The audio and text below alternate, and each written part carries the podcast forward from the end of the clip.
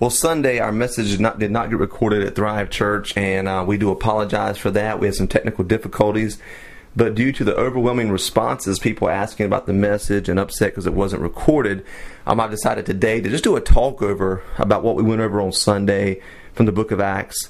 As you guys know, we're in a series called Dangerous Church, and we've been discussing and investigating in the Book of Acts what made them a dangerous church.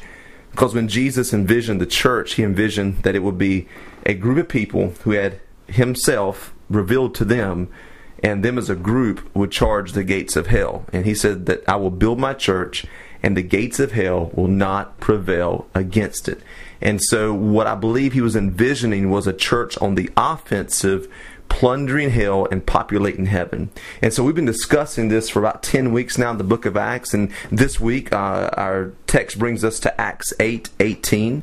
And so if you will turn there, and we'll live in the book of Acts, chapter 8 this morning. But I want to talk to you about a very important subject. Why is it that some people, under the same gospel, under the same teaching, go two different directions? Why is it that some people, under the same household, the same parents, the same opportunities, also go in a different direction. And that has always puzzled me. And as I came to this chapter in Acts 8, uh, I, I, saw this play out. We'll, we'll, see the story of two men, Simon the sorcerer and also Philip the evangelist. And one impacts his generation while another one is declared to have a wicked heart and he's never heard of again. So I want you to look here in Acts 8 18. It says this When Simon saw that the Spirit was giving on at the apostles' hands, he offered them money and said, Give me also this ability, so that everyone on whom I lay my hands may also receive the Holy Spirit. I want to talk to you today about the tale of two men. Let's pray. Father, I ask today that you would uh, touch this message, and God, even though it's a talk over and I'm not in the, the uh, action of a pulpit, I pray that the words would resonate and people's hearts and lives would be touched even from hearing this message. God, I pray that they would have a new understanding of destiny effectors. God, use me, use this time, and we bless you in Jesus' name. Amen. Now, we've been talking about the book of Acts so far. Let me give you a brief historical update. Uh, we've been talking about the dispersion in the book of Acts that all stem from Stephen being martyred. And there was a man named Saul that oversaw that martyrdom. And we will talk more about Saul in the actually this coming Sunday and what impact that had. But when Stephen was martyred, it shook the core of the church. And the Bible says the apostles did not scatter, but the rest of the disciples scattered preaching the gospel wherever they went. And so we see right now there's a great divide here. If it could be like scene one and scene two, we're now moving into scene two in the book of Acts. They've seen great, great favor take place in uh, Jerusalem. They've been seeing people get saved. They've been seeing things happen. Uh, God's been doing a whole lot in Jerusalem. But when Stephen gets martyred, and I believe that was under the sovereign hand of God, God allowed that. Uh, from the hands of Saul and the Jews that uh, I believe what happened there was that God used that as a catalyst for these disciples who began to scatter to go into other nations to preach the gospel, and they would not have done it without this. And so last week we talked about uh, Samaria and how important Samaria was because of the racial divide, and that's the first place that God sent Philip was Samaria. And so what we see here today is almost like a close up into the uh, you know the revival in Samaria. We see kind of some stuff that happened there. There's a lot of great and interesting points, but the the whole key is this: there was the story of two men in this chapter and both of them have different outcomes in their lives. Uh, the first man we see is Philip the evangelist. We know that Philip was ordained as a deacon in Acts chapter 6 to help serve tables. He was somebody who his peers really loved and they thought highly of, and he was he was uh, you know voted in to come in and serve tables and be a deacon. We also know that Philip was an evangelist. He shared the gospel. He saw signs and wonders and miracles happen under his ministry, which was very powerful. Um, we also know this about Simon. I mean, excuse me, about Philip, which is very important, and that's that he had uh, daughters, four virgin daughters who prophesied, uh, which shows us that Philip had his family under control. They were not children he had to drag to church. They were children that knew they were the church. Um, they were virgins, so it meant that Philip uh, did not leave any gaps where his daughters went out looking for boyfriends of what their father didn't give them. Uh, Philip was a family man. He was a man of ministry. Um, he was a man dedicated to the call of God. That's the first man we see. The second one we see is a man named Simon the Sorcerer. And Simon the Sorcerer was someone who had serious character flaws. Even Justin Martyr, who was a historian in the first century during the reign of Emperor Claudius said that Simon Magus, this is quote here, continued to practice magic, and those who followed him, he would teach that they would find earthly riches by Christ and never die and it said that it was recorded that he did do a lot of mighty acts by devils in Rome, and people knew it was by devils under magic. But his teaching was that if you followed Christ, you'd always be rich, and you would always be healthy, and you would never die. Um, that may sound like some stuff you hear on TV from time to time, um, if you're a, a, a Christian that you see from Christian television. But what I want to look at is is how is it that Simon the sorcerer, this wicked man, uh, Peter comes in and condemns him, which you'll see and really gives him a strong rebuke that we never hear of him again, but we see Philip impact his generation. Why is it, you know? And as I was a youth pastor, I saw the same thing happen. Two people under the same gospel, the same teaching. And why would one person decide to be a missionary and impact their generation while the other girl would decide to go be a drunk sorority girl and leave the cause of Christ? Now, it, it, baffles me how people can do that, but I believe this passage gives us some insight into what that means for us today. So I'm going to go ahead and read Acts chapter 8, verses 9 through 24. So if you have your Bibles or your copy of God's Word, I want you to turn there in Acts 8, 9, 24, and we're going to read the account of what happened for Simon the sorcerer and Philip the evangelist. And let's go ahead and turn there and let's get to work. Now, for some time, a man named Simon had practiced sorcery in the city and amazed all the people of Samaria. He boasted that he was someone great, and all the people, both high and low, gave him their attention and exclaimed, This man is the divine power known as the great power. That's a pretty strong nickname to have in your community, is the divine power. I never had that one in high school. Uh, they followed him because they had amazed them for a long time with his magic. But when they believed Philip as he preached the good news of the kingdom of God in the name of Jesus Christ, they were baptized, both men and women. Simon himself believed and was baptized, and he followed Philip everywhere. That's important. He followed Philip, but he never followed Christ, astonished by the great signs and miracles that he saw. Verse 14 says, When the apostles in Jerusalem heard that Samaria had accepted the word of God, they sent Peter and John to them. Now, this is very important. Let me just pause for a second. People think the book of Acts is a bunch of individual mavericks and rogues going around laying hands on the sick and preaching the gospel, and they had no accountability. And so people today will say, I don't need a covering, I don't need accountability, I can do what I want to do. That's how they did in the book of Acts. But as you read here, friends, that is not what happened in the book of Acts. Um, a revival in Samaria breaks out, and Peter and John themselves go to see what is happening. Number one, because it's Samaria. Uh, number two is because they had covering over Philip. Very important. There was responsibility and accountability even in the book of Acts. So, uh, like I told you before, read the Bible slowly and think critically. When they arrived, they prayed for them that they might receive the Holy Spirit. And John said to them, excuse me, when they arrived, they prayed for them they may receive the Holy Spirit, because the Holy Spirit had not yet come upon any of them. Now that word is important, had not yet come upon, not in. And he had simply been baptized into the name of the Lord Jesus. Then Peter and John placed their hands on them and they received the Holy Spirit. Now, let me go ahead and clear up some theological um, uh, mess here because Acts is full of it.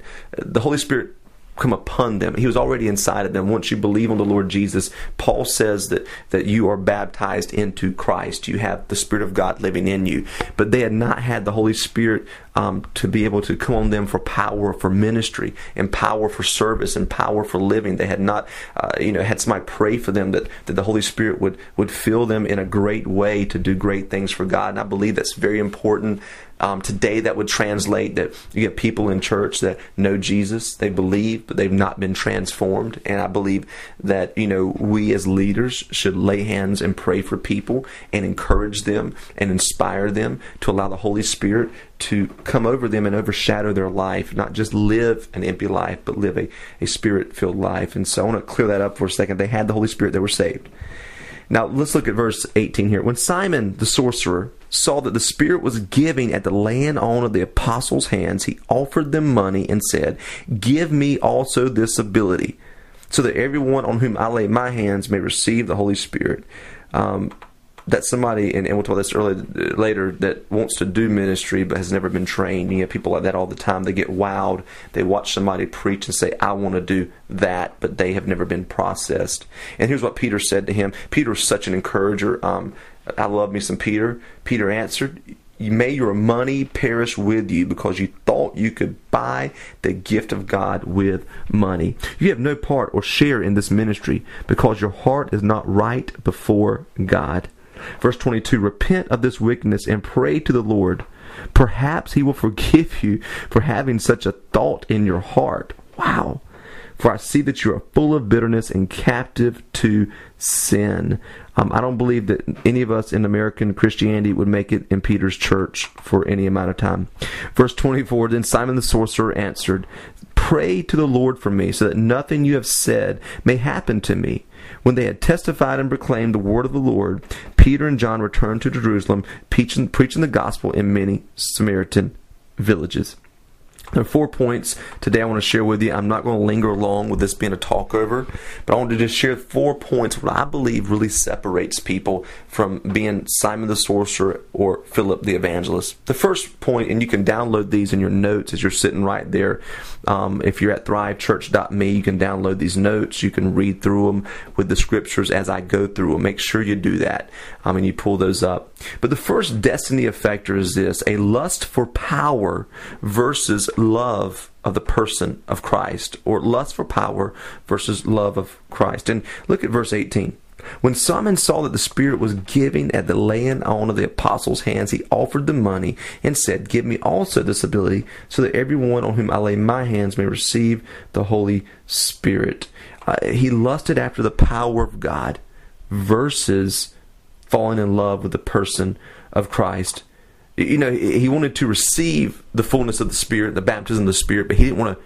Uh, I mean, he didn't want. To, he wanted to give it, but he didn't want to receive it. Very important point there. And there's something we have to understand. We're teaching spiritual gifts. We're talking about the power of God and working for God and serving God. Is that we cannot have a, a desire to see God's power before we see His personality. Now, the gifts of the Spirit are his power, but the fruit of the Spirit is his personality. And for so long, we've had people who to display power, uh, but not personality. And I believe that we have to, to really yearn as believers to say, God, I want to be able to display your personality first and your power second. I believe that's a call of every believer. And one of the, the problems with this, and the reason we, we, we're in this mindset is because we really hunger after external experiences versus a true love of God and pulling from the internal Holy Spirit who lives inside of us. A lot of us would, some people want to stay in church every night they can because, and the, the main issue is, is church is really cracked for them. All they're wanting is another wow me moment. And I'm sad to say that the tribe that I'm involved in called Pentecostalism is probably the uh, the world's worst for this. We, we we want to be wowed, we want to be moved, we want to be uh, externally motivated, but we have never usually learned how to be internally motivated, and we've we love God's power, but sometimes I'm scared we don't love His person. That we just aren't in love with Christ. We're in love with styles of church, styles of music. Um, we're in love with doing things, seeing power. But uh, it scares me that sometimes we're not in love with the person of Christ, and that comes from really drawing from the Holy Spirit inside of us. And uh, you know, there's one thing I heard this story one time about this Chinese farmer named Cheng Zhu, and Cheng Zhu and you'll hear this story many times if you hear my, my teaching, but it's very important. It's a key principle for me. But Cheng Zhu was a Chinese tree farmer, and he was in a village where they grew special trees with a bunch of other farmers. And the other farmers would lavish water on their trees. I mean, pour water second after second. I mean, they're just lavishing water on their trees. Their trees were growing, they're doing pretty good. And Cheng Zhu would hold back water from his trees. He would only put just enough to keep them alive. And the other farmers were wondering, Cheng Zhu, why don't you do what we do and, and externally lavish water on the trees? And Cheng Zhu actually, um, you know, said to them, he said, "Well, there's a drought coming, and you'll see why." And sure enough, a drought came, And when the drought came, the other farmers' trees died because they did not have enough external water to continue to pour on the trees. But Chang Zhu's trees lived and flourished in the midst of a drought. And when they came to him asking how did he do this, he said, Friends, I taught my trees roots to dig deeper, to find the internal source, the underground source, the underground well, instead of always having them rely upon external water. Friends, that's what I'm saying here. We, have got to be able to say, God, uh, I want to dig deeper my roots with the person of Christ. I want to be able to sit in silence and worship you and, and, focus on your spirit. I want to be able to meditate upon your word. Um, God, I want to be able to sit with no one else around and just learn to love you if I never get to do ministry again. If I if I don't like my circumstances. And we've got to learn that when shallow seasons come or for us and desert seasons, God is trying to have our roots grow deeper in Him just to love Him. And sometimes I believe God will withdraw His presence, He'll withdraw the wow moments, so we'll learn to love Him instead of just His presence. And that's where Simon the sorcerer was at. He was only in love with, with what would wow him. He saw this wow thing happen, so he was wanting to be wowed. The second destiny effector in your notes is this a heart to serve versus a heart to show off a heart to serve versus a heart to show off. Look at Acts chapter 6, verses 3 through 6, as we see about Philip here and his heart to serve. Brothers, choose seven men from among you who are known to be full of the Spirit and wisdom. We will turn this responsibility over to them, and we will give our attention to prayer and the ministry of the word. This proposal pleased the whole group. As I said before, it's the greatest miracle in the book of Acts. Everybody was happy. God grant me that church. And I just want to say here that it goes on to say that, that Philip was one of the seven that was chosen and they laid hands on him. He wanted to serve and he was very significant. And a lot of times, what we've done also in ministry is we want to be prominent. Simon the sorcerer wanted to be prominent, but he did not want to be significant. And your ear is prominent. If you cut your ear off, you're going to live unless you bleed out. Uh, hopefully not. But your heart is significant. You can't see your heart, but your heart makes everything else go. And we've learned that ministry is a matter of significance, not a matter of prominence. It's not a matter of being noticed by people and applauded by people, but it's a matter of being faithful in the mundane things that nobody else is looking at. And Jesus said it best in Luke 10. It's called the little big principle. Whoever can be trusted with very little can also be trusted with much. And whoever is dishonest with very little will also be dishonest with much. You've got to learn to serve in the small things and learn to do what you can do. And I believe that's a very important principle. Dino Rizzo told the story. As you know, he has a, a very large church in Baton Rouge, Louisiana. And Dino said that uh, his call to ministry was very interesting because he went to his pastor. He said, Pastor, I have a call to ministry. And Pastor said, That's awesome. He says, Don't you come to prayer meeting every Wednesday for one hour with us and pray? So for six months he came. He said, uh, Pastor, I feel like I have a call to preach. And Pastor said, That's great. He says, i would come prepared Sunday to share a message. So Dino gets his best suit on. He studies all week. He has a big black Bible and he is ready to, to preach. And when he gets there, the pastor brings him to the back room. He shows him 12 chairs and he says, You're going to preach here. He says, To who? And then bye he said, 10 of the most rowdy boys he'd ever met come walking through that door. And he began to teach them the gospel for a year. And after that year, the pastor let him preach in the pulpit. And Dino said that was a turning point in his life because he learned how to serve um, in the little things. And he believes that God has blessed him today because of that. You've got to have a heart to serve versus a heart to show off. And I said this, and I put this on Twitter and Facebook, is that ministry is not a platform to show off, but rather it's a place to serve. And here's the third point I want to share with you today a renewed mind versus revamped actions. Destiny effect. A renewed mind versus revamped actions. Versus or Acts eight twenty six says this, and this is in your notes. Acts eight twenty six, and we'll look at Acts eight twenty nine. Now an angel of the Lord said to Philip, he, he said, say the word said as you're sitting there, said. And then Acts eight twenty nine says the Spirit told Philip. And then the Bible says in verse 13 here, this is very important Simon himself believed and was baptized. Well, hallelujah. You can chalk him down on the church record, right? Good. And he followed Philip everywhere, astonished by the great signs that he saw. Philip heard from the Lord. He, he, he could hear God's voice. Um, we, we, know today that we hear God's voice through His Word, His, His written Word, and we can also hear secondarily through God just speaking to our, our heart. But Philip could hear the Lord. He, he knew the Lord. He knew the Lord personally. But Simon the sorcerer did not know the Lord. He followed Philip, but never says he followed Christ. He, he, was, he believed and he was baptized but he never moved into a place of relationship. And I, what scares me today in Christianity is that people can train themselves to raise their hands in church. They can say they believe the Bible. They can train themselves to give 10%. They can revamp their actions to the culture that's around them. But some people never have their mind renewed and are regenerated to really know Christ. There's some people who, who come to church and, and go to church, but they've never learned they are the church.